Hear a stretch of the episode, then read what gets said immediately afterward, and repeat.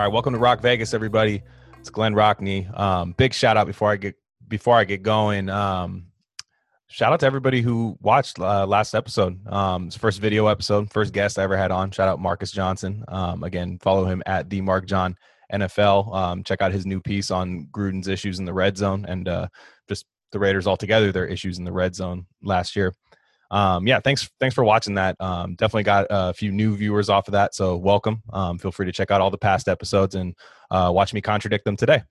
And uh, uh, anyways, uh, today, what I wanted to do was I wanted to, you know, originally when I started this podcast, I figured, hey, it's COVID. Um, you don't know what what what's going to happen over the summer, but by training camp, we should have this all sorted out, and we'll just be doing those uh, training camp day by day type things, right, or week by week, um, because we'll have all this access to this information.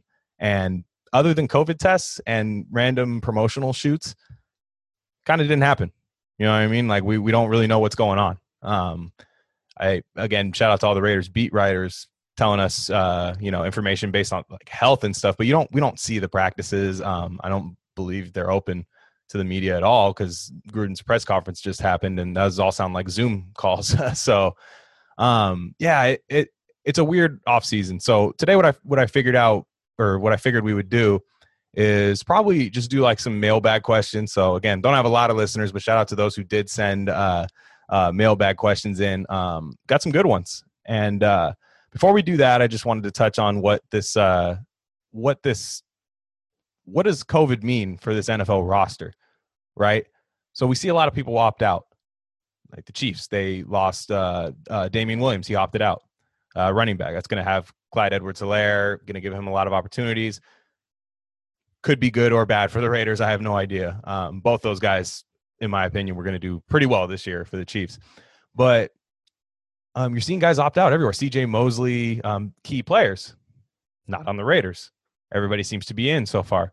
Um, I did think that Mo Hurst was gonna was gonna opt out or at least consider it, and maybe, maybe he is. I think you have till August sixth actually to submit it to the league, but and then after that you cannot you cannot come back. Um, I actually asked that question to Vic Tafur, and he was nice enough to answer and say, "You once you opt out, that's it. You don't just get to decide by week four and be like, oh man, maybe you know." They kind of got this thing under control. I, I'd like to get back out there and play, and, and you know, and get get paid. Uh, but yeah, I guess that's off the table, which I, I guess it makes sense, right? You know, uh, it kind of makes sense, but um, nonetheless, I, it didn't seem like there was like a great way to play and have it just be have it work well for everybody, the the team, the players, or anything like that. It, it's it's going to be patchwork all year, in my opinion. Um, so again, you're seeing these players opt out. These C.J. Mosley's, Damien Williams. Raiders they had Devontae Booker listed out the as I don't know if he was COVID positive. I think he was just like either waiting on the test, showing symptoms or something like that. But he was put on the COVID list. Um, now I don't think any of us thought Devontae Booker was a key part of this team. Um, some people pencil him in as the backup running back. I kind of thought he was always a camp body, um, and there was still one more move to be made, and I, I will get to that um, later. But I, you, it'd be tough to say that the Raiders at least you know, continuity wise and um, roster wise, it's kind of tough to think the Raiders don't have just a little bit of an advantage right now with all their key players and really just all their players, period, opting in for the season. They're they're playing. Um, you have the same quarterback for the la- that you've had for the last three seasons or last seven seasons, but in this offense, this is his third. You have the same coach. Um, not a really a lot of turnover in the coaching staff in general. So you have the same defensive coordinator, right? A lot of new players on defense, but there's still a lot of guys that already know the system, right? Even if they're not starters.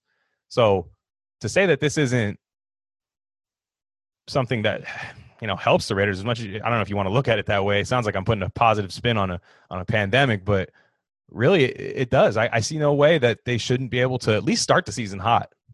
You know, I think the, a lot of these other teams, even though they might have a lot of roster turn, turnover, uh, new quarterbacks, new coaches, whatever, eventually, I think if you're good, you're going to get going. But like the first three or four games, I, I expect, you know, maybe not against the Saints, right? Because the Saints have a lot of their key people still playing. You know I mean? Brees, Payton, guys like that. But playing Carolina week one, they they have new coach, new quarterback, pretty much new everything. You know what I mean? Complete, they gutted their team. Uh, kind of had to, right? So new defense, all, all kinds of stuff like that. And I, I'd be hard pressed to say that the Raiders shouldn't be heavy favorites in that game. Now, when it comes to actually playing the game, hey, all bets are off. But but it's all working out to their advantage right now. If they have a safe training camp, right? Uh, no crazy non-contact injuries, like you know, we always hate seeing that. Um, you know, if if there are COVID cases, limit the spread, right? Get get the guy isolated, limit the spread. Um, but I, you know, look, I'm not saying that they're going to win the division, but th- this should be good for them. The continuity is going to help. As critical I was of Derek Carr, or as I am of Derek Carr, it to say that I want to start over right now in this climate, this type of offseason, starting over, that doesn't make a lot of sense to me at quarterback.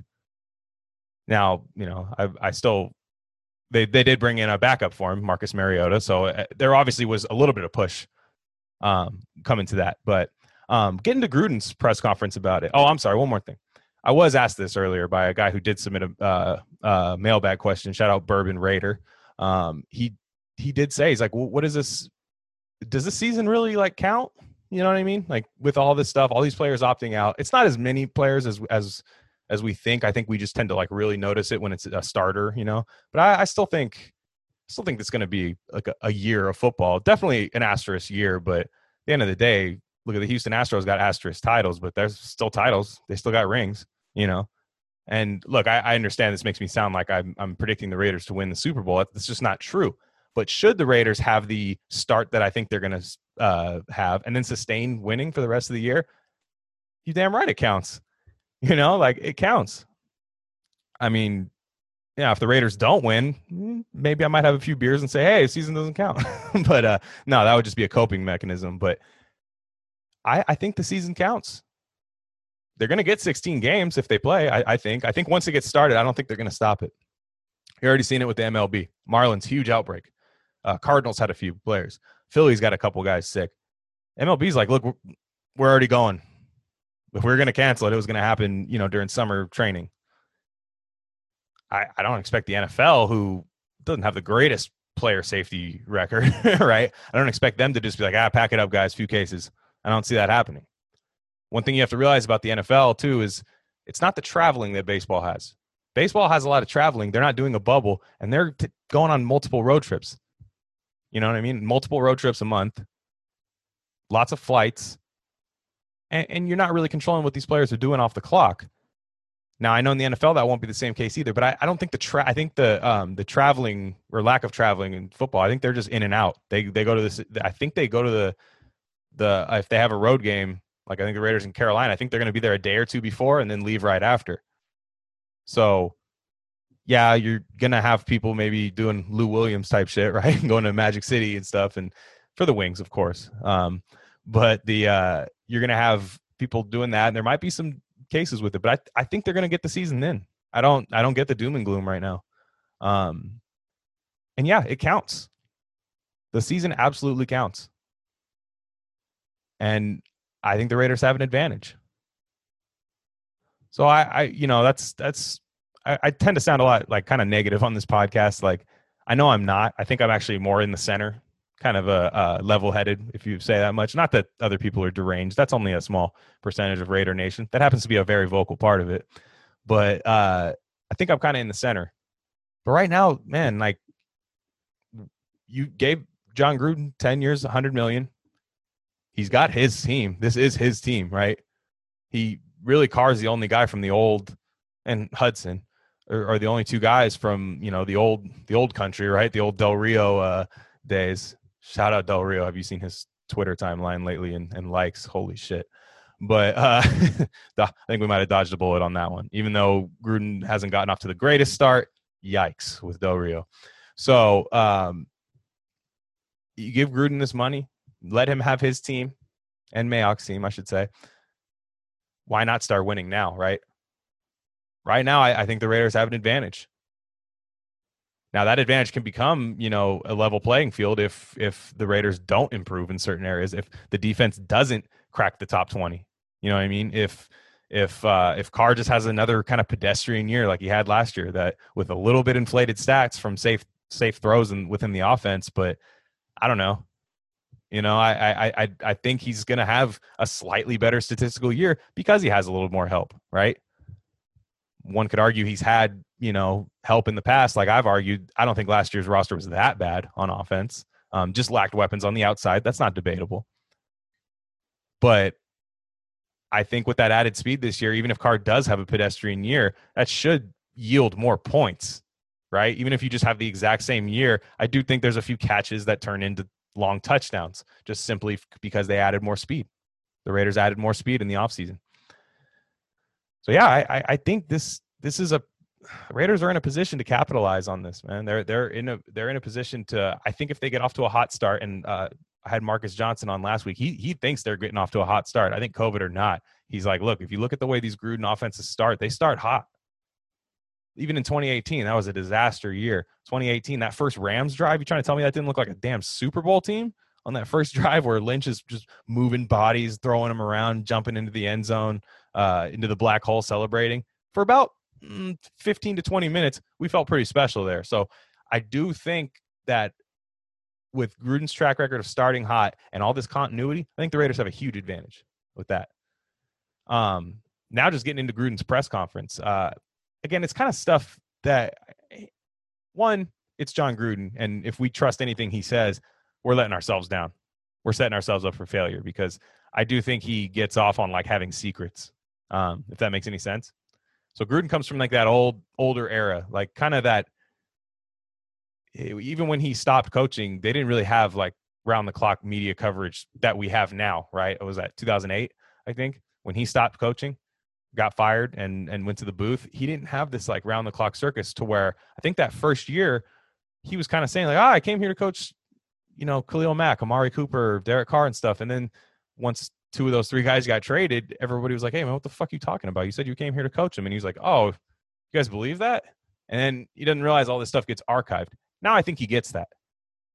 And you notice last year, he had uh, Darren Waller was like the secret. I think he loved having a secret weapon because he kept he would talk about it all the time. He's like, hey, you guys, you guys aren't ready for Waller, and everyone's like, all right, mm, David Ausberry, I got it. You know, same type. Of, like I was the way I looked at. it. I was like, look, man, that was kind of you know, we'll see if Waller contributes a little bit this year. Sure, you can have that as a small victory. Waller was a beast. Gruden was right. And I think now he's being very cryptic in his uh, in his press conferences, which is a good thing. You don't want to leak everything out. But when he's talking about the red zone, right? Like I think he's going to get creative in the red zone. I think that getting Lynn Bowden and guys like that are going to allow him to have special packages in the red zone. I don't know exactly what those are going to be, but he's not going to tell us that right now. He's just going to say, "Hey, we got to get better inside the one yard line. I got to get better. I got to stop selling out on the fullback run and letting the defense just start jumping over the pile and taking him down for a loss. Like I, I do think he knows that. We know that. That's what step. That's what turned them into a below average offense. They could have been above average had they converted on more of those fourth and ones in the in the red zone, those or those one yard line where they get stone, where they just get stonewalled at the one yard line, just running into a brick wall. You know, and you know, some of that again is not having the wide receivers on the outside. But again, there was more creativity that could have been had there. There was more. Uh, there was there. I've seen other coordinators work around this a little bit better than Gruden did last year. So that's just a fact. He knows it. But again, I think he's got a much different outlook now that he's building this team from scratch. Because even in Tampa, he didn't really build that that championship team from scratch. So this would be the first time he's building an actual championship team. The Raiders definitely had a championship level team, which was built while he was here. But you know, we all know how that ended and uh, wasn't pretty. So this is his first time really building a team like from scratch, right? Um, and I think some people are going to disagree with that again. But like I said, I, I, don't think he's ever had this scenario where he's going and we're like, I don't have Derrick Brooks for you. I don't have Simeon Rice. I don't have, uh, you know, all these wide receivers. I'm trying to blank on the receivers, Keyshawn Johnson, guys like. I don't have uh, Warrick Dunn. I don't have um, all these guys. You're starting from the bottom. We're giving you 10 years to do it. But I, I, do think Gruden's, you know, he's learning to be just a little more cryptic in his com- in his press conferences. That being said, one of the big things that really stood out to me was when he was talking about Marcus Mariota and he said this earlier. I think I actually think Mayock said this um, earlier too, and uh, earlier in the season or off season. they said we got to get Mar- biggest priority. Let's get Marcus healthy, which I, I, didn't know he had an injury last year. I thought he just lost his job. Um, he said he had a shoulder and an ankle injury, which that could make quarterback tough, right? So they want to get him healthy. Now, my theory the entire offseason is that Mariota's here for next year, and I think this confirms it, right?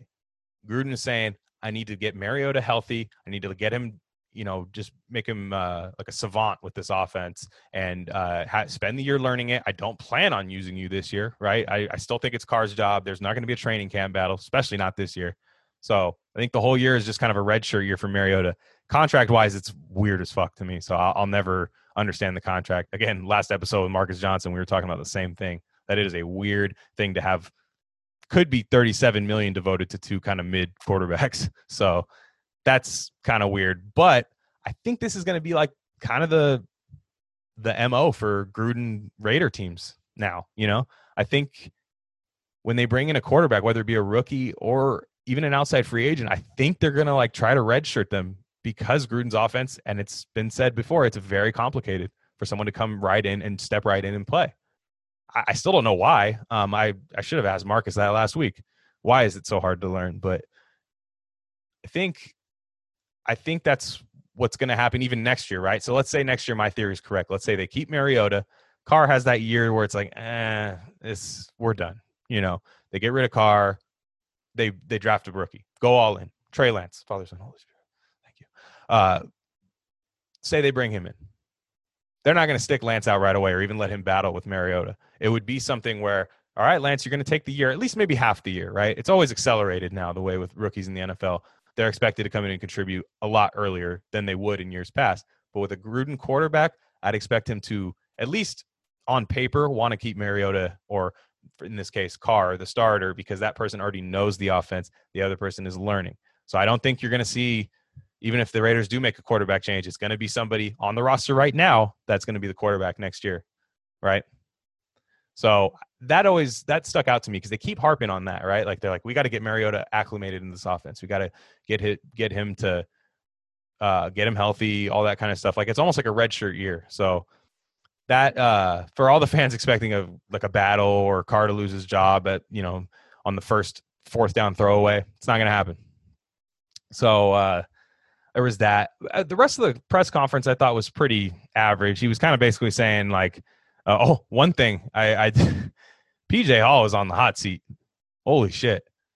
To me, I, I think at one thousand percent proves that that was maybe the one pick he didn't make in the draft in 2018. I was talking about it on last week's episode, and we were saying that's a that's a McKenzie pick, small school guy, uh, FCS guy, like um, doesn't quite know how to play football yet. You know what I mean? But he'll learn. Like the classic second round project pick, the Jihad Ward, Obi Melifonwu, Woo, Mario Edwards Jr. Classic, right? And I think with Gruden was like, look, he was he came in fat last year. He said overweight, but to me it was like, hey, Tubby, drop a few. That was kind of what he was saying. Not my words, PJ. Please, please leave me alone. Not my words, just interpreting Gruden. But uh, he doesn't. Uh, I don't think PJ Hall. Eh, I didn't think he was going to start on this team. I still thought he was going to be a rotational player, but I think Gruden knows that they blew that pick, and I don't think he necessarily wanted that player to begin with. Um, so I did find that crazy. You know what I mean? And I'm I'm hoping. And he at the same time he said Maliek Collins is like he he's going to be special for the Raiders. He's going to be great. I don't know exactly what the quote was. I don't I don't remember what he said, but he was basically saying, "Hey, you know, watch out for Maliek Collins. That's under the radar signing." I completely agree. He brings a pass rush element this team has not had in a long time. I would say since Denico Autry, but I think Maliek Collins is a more consistent pass rusher. So it's been a while that, uh, since they've had that. So I do want to find a way, and I'm not super um, you know just a disclaimer here as far as like one tech three tech i don't exactly know how that fits. I'd like to see certain scenarios like on third down where they have um, hall and uh, i'm sorry uh, hurst and collins next to each other at the d tackles with uh, ferrell and crosby or maybe key on the outside whoever's hot you know what i mean? Um, i would like to see scenarios like that. And uh, i if pj hall doesn't make this team if he doesn't make this team out of camp, and I don't think they're going to be super uh, happy to cut guys that know this defense because again, continuity is going to be key. But if PJ Hall is overweight and doesn't show out in camp, that's a bad second round pick, man. Like that's a bad second round pick. And uh Gruden just reminded me of that. I I, I guess I, I mean I've always PJ showed flashes, but it didn't it never he was never that like immovable object. He blocked like a million kicks. I remember in college they were saying, look at, look at this athlete, man. And he can just bench press like crazy. I think he had a crazy combine too, or or something, a crazy pro day. I don't think he was invited to the combine. But um we're not seeing any of that. And you, you can't at this point, year three draft position is because mm, the guy drafted right after him, Brandon Parker, my least favorite pick of that whole entire draft, and there were a lot of nominees. Brandon Parker and PJ Hall might not make this team. I definitely don't think Brandon Parker will. So I expect with Gruden, who I think he's very excited about the draft class this year, and as well as the one last year.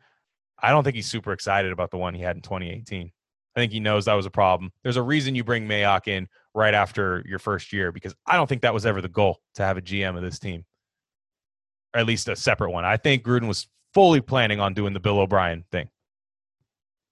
Right? Like McKenzie, I think he was like, look, man, you want to quit now? Go ahead, but I'll keep you for the year.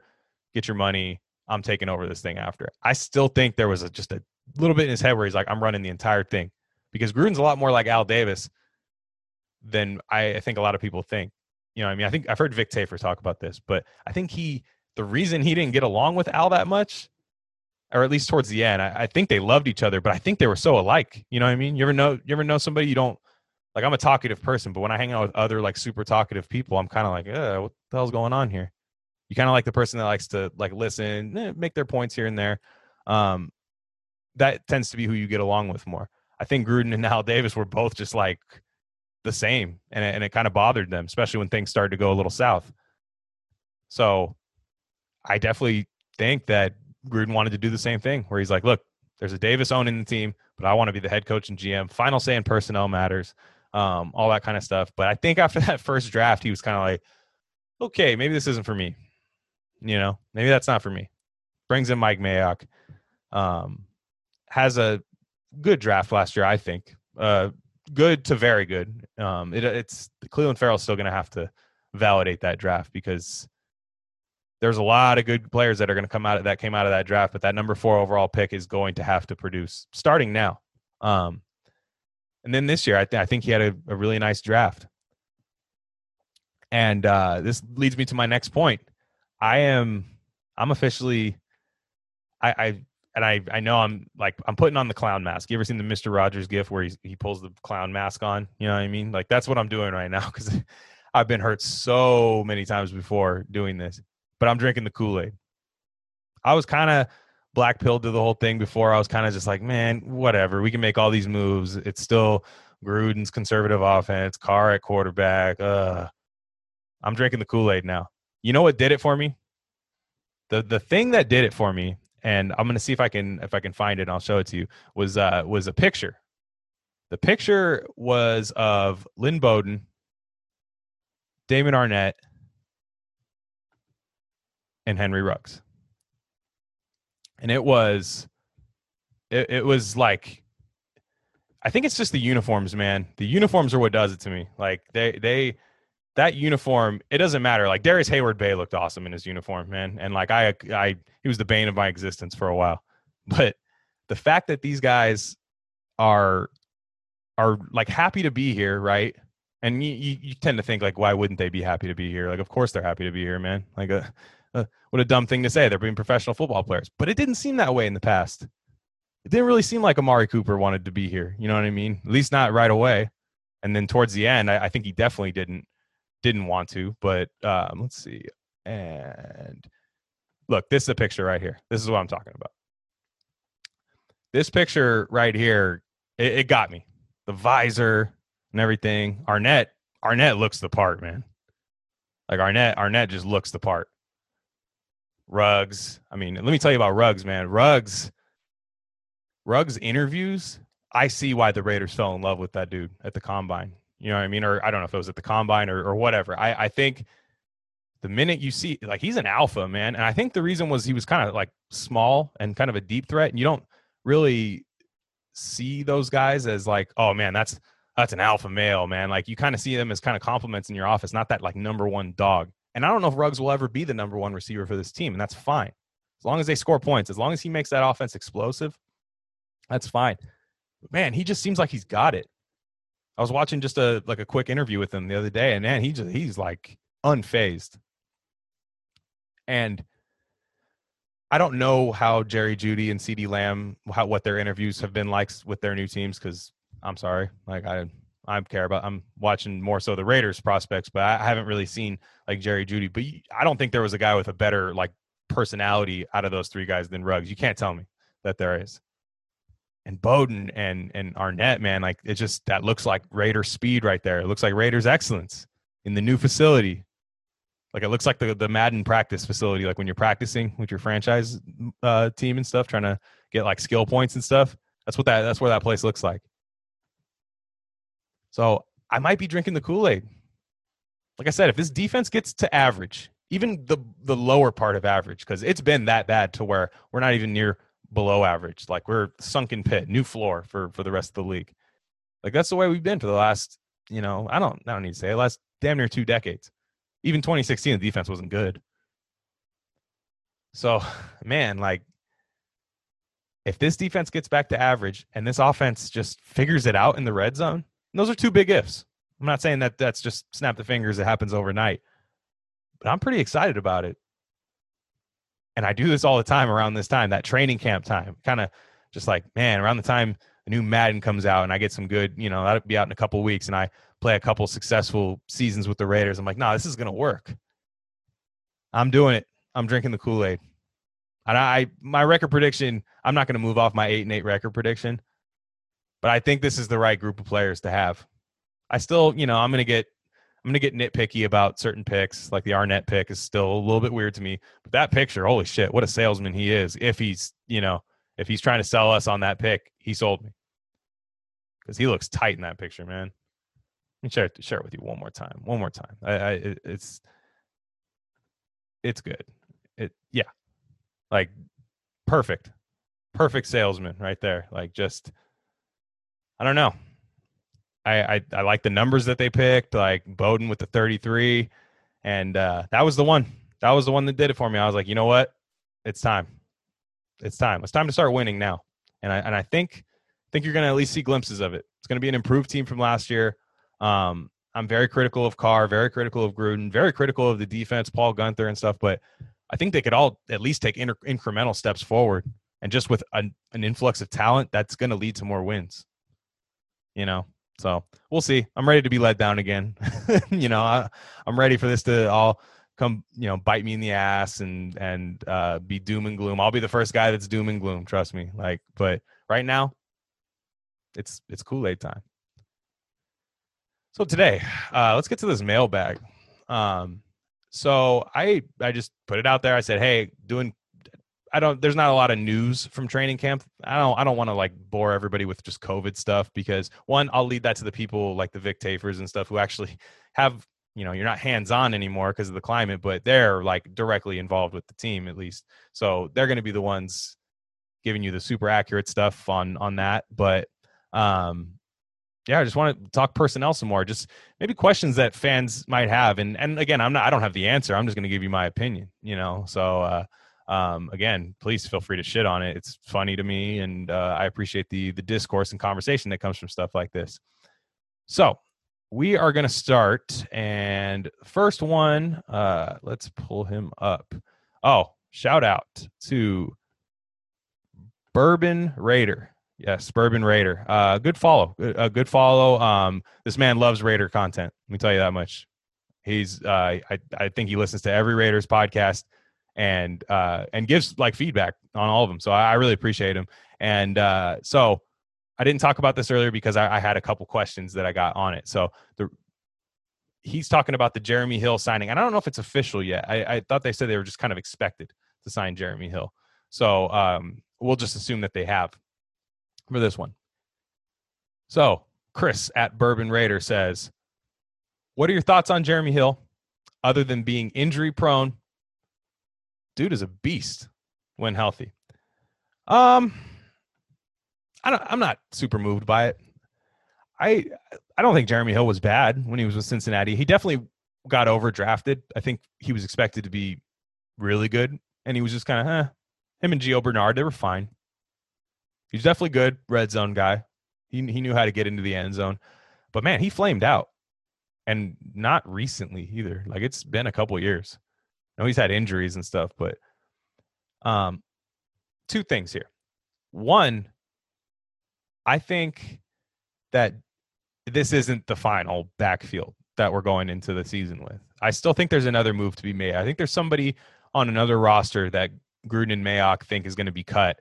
And right now, they just want to have somebody who can be the backup to Jacobs and kind of like absorb the blow of, of being a Josh Jacobs type runner in Gruden's offense, right? Because right now, the running backs, if you took off, uh, if if if the Hill thing doesn't happen or didn't happen, um, right now you have Jacobs, right?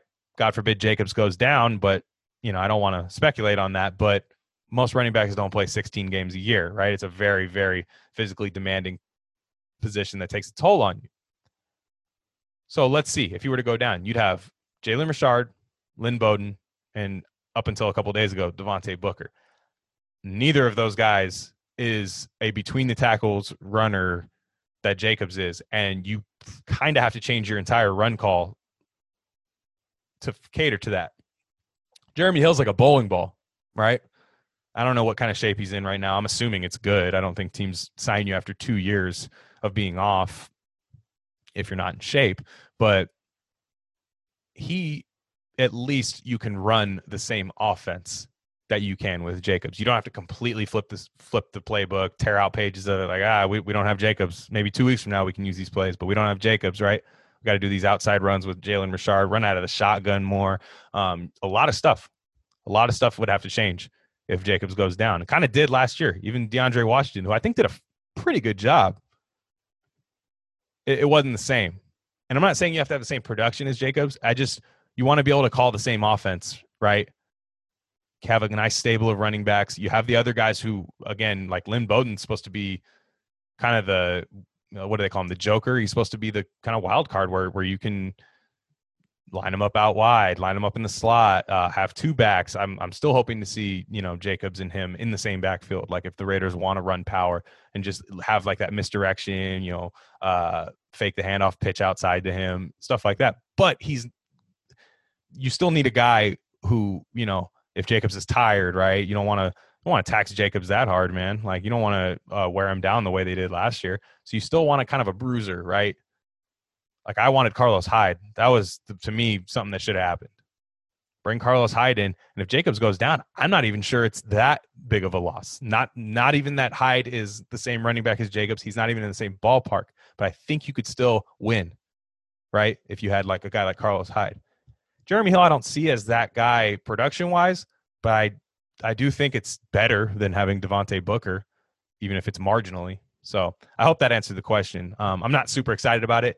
Um, I also think that there is another move to be made. And also, what what is this thing with Gruden? Since he's come here, he's like wants to like resurrect a running back from the dead. Isn't that so weird?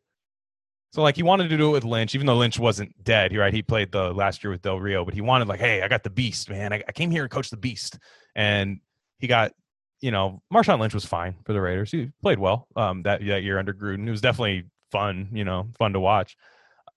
And uh, but then like Doug Martin, like Doug Martin hadn't been good in a long time, and you know, he came into the Raiders. I thought he was okay for the Raiders, but like it seems like Gruden has this like fantasy of like I pulled this running back from the pits of hell and now I turned him into a thousand yard rusher, like like on some like Mike Shanahan uh Broncos years type thing. And hey, if that's what ends up happening, awesome. But I don't think it's the best business plan. I like getting fresh legs back there, not not old legs, you know. And uh, you know, Frank Gore. Uh, God, I swear to God, Frank Gore retires two years from now. Uh, Gruden will be like, "Hey, Frank, you want to play again?" And Frank's gonna be like, no, I'm 77. He's like, yeah, all right. So no, then okay, yeah. So the uh that was always so weird to me. Gruden wants to like resurrect running backs from the dead. It still seems to be the case. So um again, just summarize the point. I do think that Hill's gonna be Hill's a camp body for now. I don't think he's to be the running. I don't think he's to be there on opening night or opening day. I don't think he'll be there. Um, and uh, I think there's another move to be made at that position to get a kind of upgrade from that. Still a Jeremy Hill type runner, but a better version, right?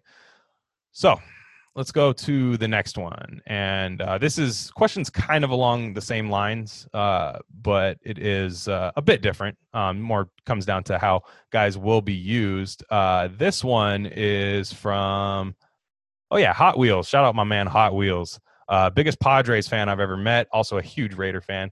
And uh, so, yeah, follow him on Twitter, that Hot Wheels. Uh, guy's a funny guy, um, real knowledgeable too. So he says, how many plays do you realistically see put in for Bowden? And do we end up seeing a guy like Hill more than we do Bowden? Um, short answer is no. I uh, as far as at the end, I think Bowden's definitely got a section of the playbook, but I don't think the Hill or Booker, whatever. I don't think that was going to eat into Hill, uh, Bowden snaps at all. I think Bowden is here for something completely different than to be Jacobs' backup. You know what I mean? I I think uh, I think I think Jeremy Hill, like I said, is here to maybe be a goal line guy, um, take a little bit of weight off of Jacobs.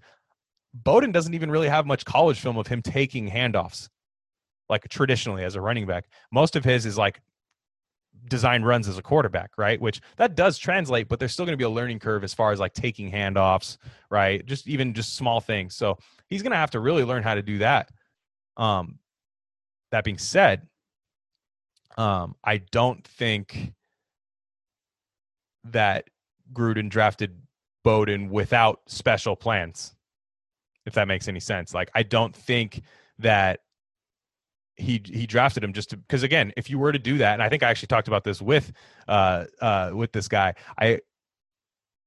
I, he could have drafted Zach Moss. You could have drafted a more traditional running back. What I think Gruden wants to do is turn him into like the Antoine Randle El, like kind of the Swiss Army knife guy, where even in the red zone, I could see a thing where if Carr struggles early, or even just try it out every once in a while, kind of like the Taysom Hill type role, where it's like I'm on the five yard line and I have two, three tight ends in there, two uh, Bowden taking the direct snap with Jacobs next to him, kind of running like a read option type thing. I could definitely see that. I honestly, if that doesn't happen, I'll be a little bit, I'll be so confused by why they even pick Lynn Bowden because you have to do special things with him. Because I do think he can be a special player. I was I saw a thread from uh, from BD Williams. Um, shout shout out to him. Uh, one of the, one of the best film guys for Raider Falls. Please please follow him.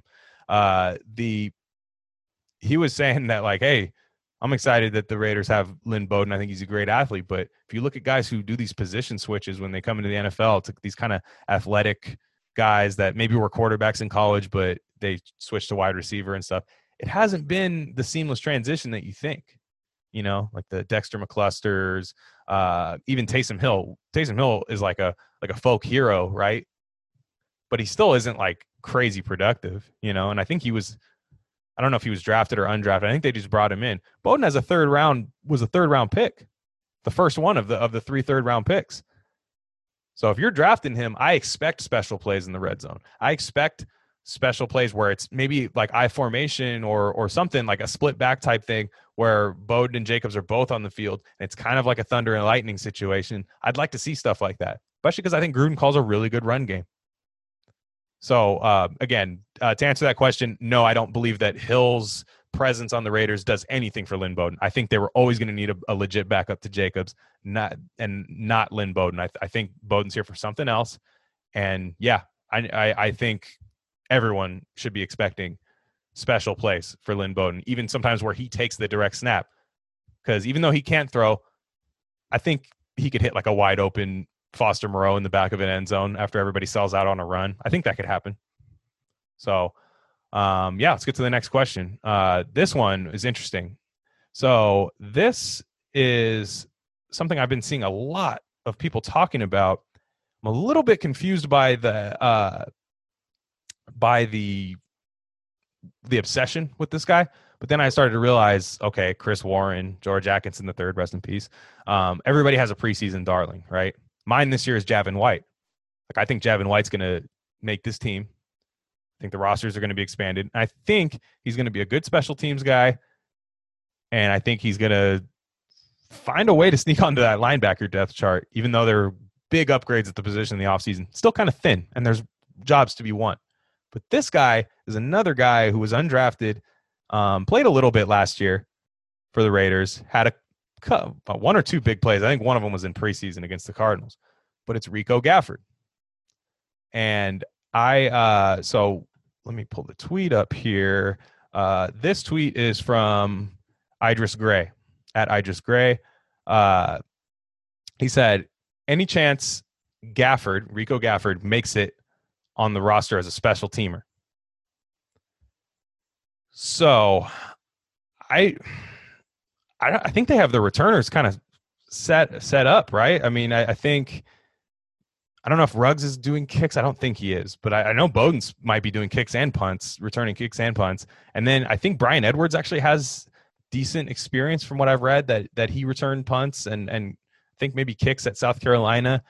Um and and Nelson Agholor too was brought in. I I I think Nelson Agholor is going to surprise a lot of people this year for the Raiders, and that's for another time. I'll stick to the Gafford topic.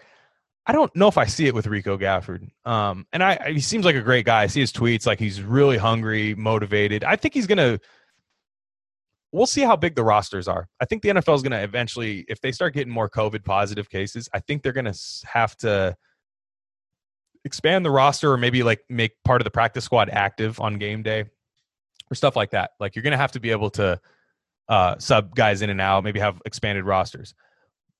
But the wide receivers on this team, I see, I, I think they're going to keep six, right?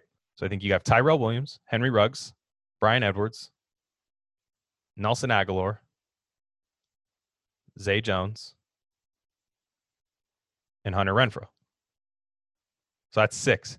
I don't see us if the roster stays the way it is. I don't see Rico Gafford getting on there. Um, people talk about his contributions last year. He just the defense forgot about him, and he just was on a fly route, and it was cool. I was at the game. That was awesome. Start to that game didn't end well, but uh, I was at that game. I don't.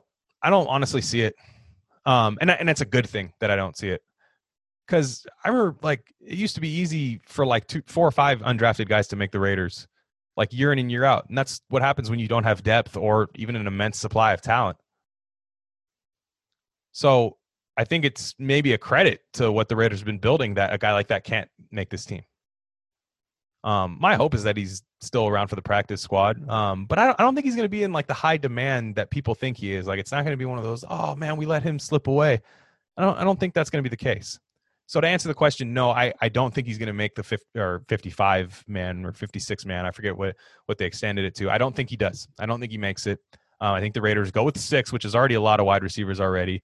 Um, and watch out for Nelson Agholor because everything you people are excited about with Rico Gafford, I think Nelson Agholor can do better and has, you know, at least had one season in the NFL where he did. And I think this offense is going to do a lot for a guy like that. So I, I think there's a reason they brought him in in uh, instead of a guy like Gafford. Because here's another thing with Rico Gafford. So what happens? When, look at Darren Waller. I, I, went. I said this earlier, and I, I didn't expand uh, expand on it because I did want to save this kind of take for this. Was Darren Waller? Go back last year before Darren Waller has a huge breakout year. We're all kind of like, whoa, let's see what this is all about. We're intrigued, but damn, they really think this is the guy at tight end. They let Jared Cook go, who I thought Jared Cook was awesome for the Raiders really good. Like I, I thought Gruden did a really good job uh, calling plays to get him open. Um, I thought he made pretty good contested catches. That catch against Baltimore was awesome.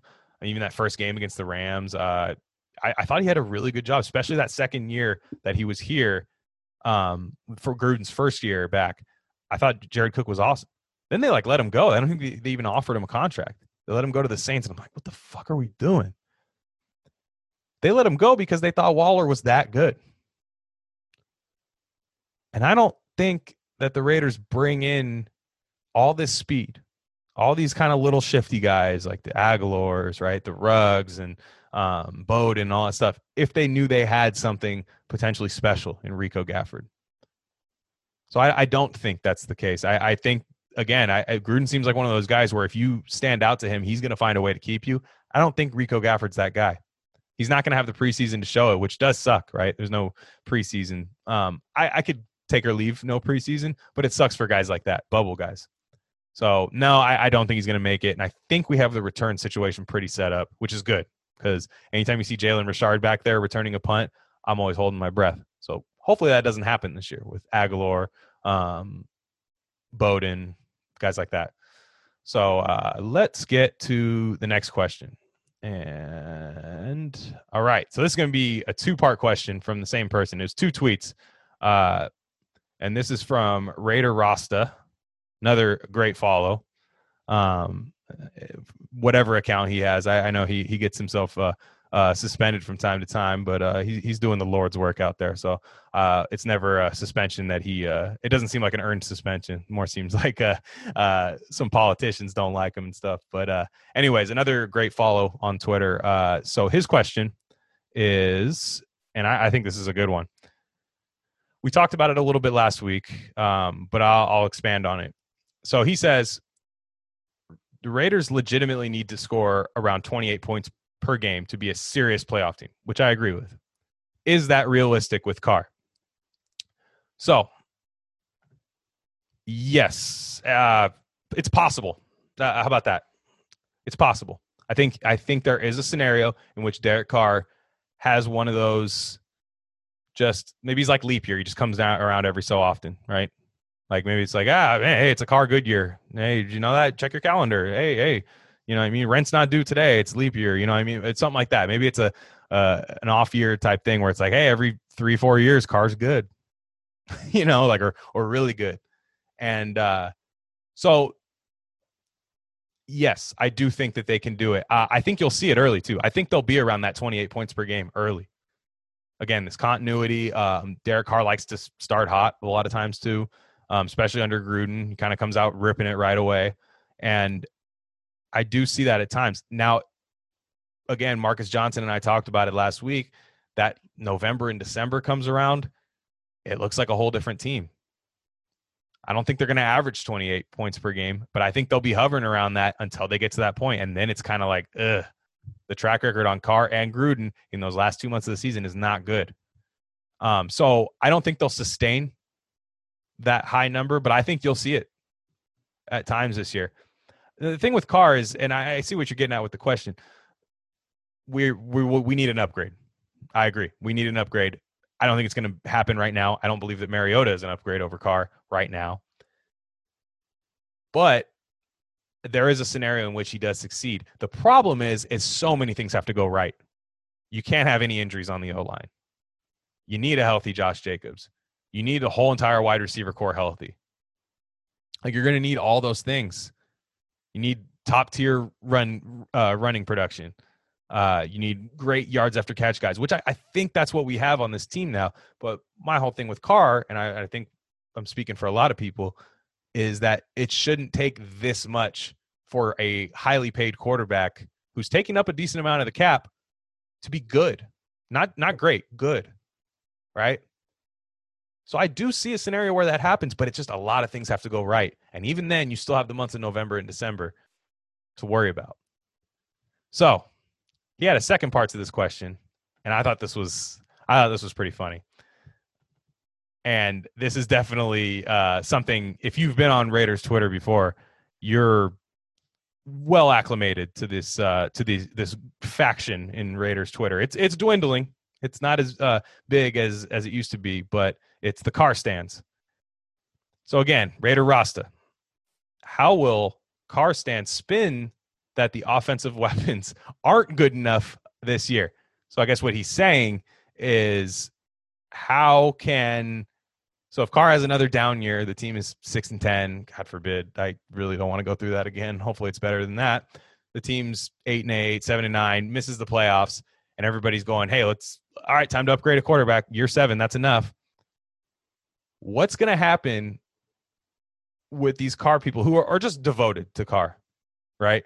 They're devoted. Doesn't matter whether, I don't know if it's just the fact that they haven't seen anything better in their life as a Raiders fan. Not everyone was around. I got always got to tell myself, not everyone saw the Rich Gannon Raiders. I'm I'm getting old. So like I understand there's a whole group of people who like the first quarterback they probably saw was like Kerry Collins for the Raiders. So they might again, they're probably grading Carr on a curve. But I could definitely see a scenario where that goes bad and these people go rookie wide receiver, Henry Ruggs. Tyrell what's Tyrell? You expect Tyrell to be a number one wide receiver? Or Darren Waller, I mean, are we sure he's not still on drugs? Like I could see oh no, okay, that's not fair to say, but like, you know, did did he relapse? I've actually seen that take from some uh, a Carr stan on on Twitter that was like, "Look, you got to realize he's throwing to a tight end who he made him great. Uh, this was a this was a drug addict tight end that Carr made great, which is hilarious because it's like okay, the addiction, maybe it's him shaking his addiction and living sober. Maybe that helped him. Maybe he was always great. You know what I mean? And and the Raiders just lucked out. It wasn't like the Carr doesn't have the reputation of like, hey, go play a year with Derek Carr in your contract year, sign a one year deal. He'll put up number. He'll help you put up numbers. Like that's not true. I think it's going to be quite the opposite this year, right?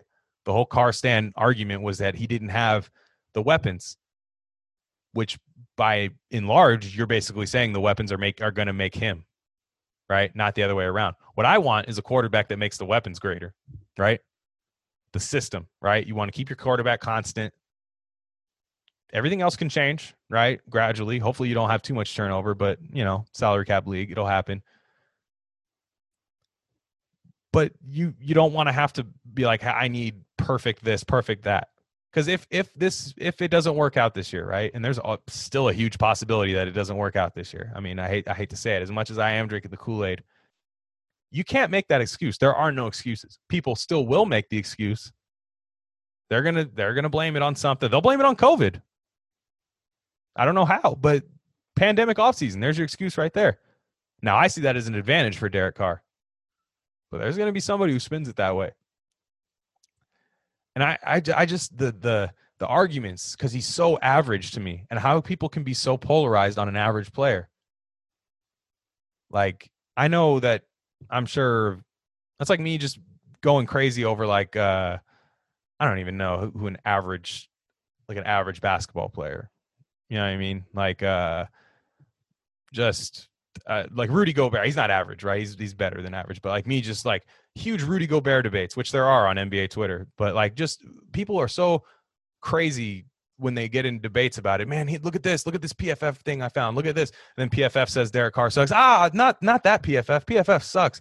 Like all this debate, when really, how can you see him as anything other than average to below average? Now, there's fans that think he's the worst quarterback like going in the league right now to me that's just PTSD from losing. Um, because I I tend to I tend to lean on the he's bad side. But there's no excuse this year.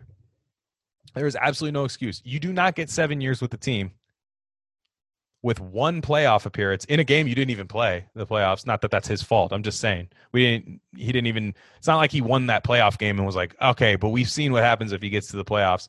We can, if we get him there, we know he's great. We don't even know that. So there is no excuse. That the Carr excuse list, uh, the people on there are very loud about it, but that list is dwindling. I used to make excuses for Carr all the time. I said it before. Andy Benoit. Anyone remember the Andy Benoit tweets back in the day? Andy Benoit used to just be like, "Man, Carr stinks," and every, flooded his mentions. You don't know shit about football. You know what I mean? Like all that kind of stuff. I used to do that stuff. But man, there's no excuses. It's time to win. Time to win now. Yes, those are rookie wide receivers, Bryan Edwards and Henry Ruggs. That's fine. Hunter Hunter Renfrow was pretty good last year as a rookie. Lean on Tyrell Williams, Darren Waller early, Josh Jacobs, your offensive line. And, and you got to win.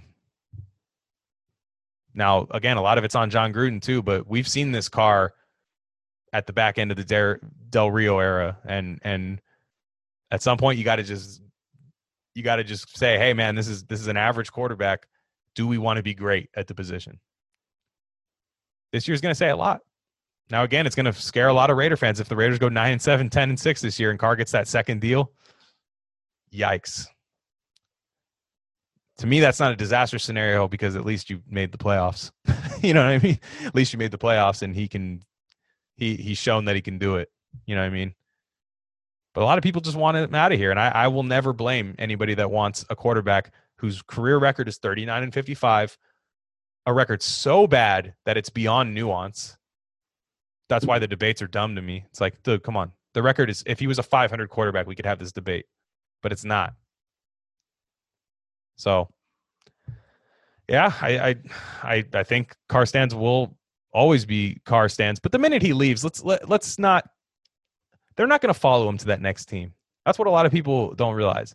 People are going to be like, "Man, why don't you, you know you love Carr more than you love the Raiders?" It's not true. These people love the Raiders, and that Derek Carr is the la- the only non-trash quarterback they've ever seen for the Raiders. A lot of them. Now, some of the guys that are like 50, 60 years old who saw like Ken Stabler and Jim Plunkett, I'm like, what? How are you a Carr stand? Like, Al Davis ain't putting up with that 39-55 record. He would have got his ass out of here. you know what I mean? Like, he would have got his ass out of here after probably 2017. I, th- I think he keeps him four years, uh, you know, because there was a trajectory there. And then after 2017, I think he would have been done. Al didn't put up with that shit for and and that worked out in good ways and bad ways. But you know, I I don't I don't blame. I can see people why they they're so loyal to Carr because they're just like, man, it could be way worse.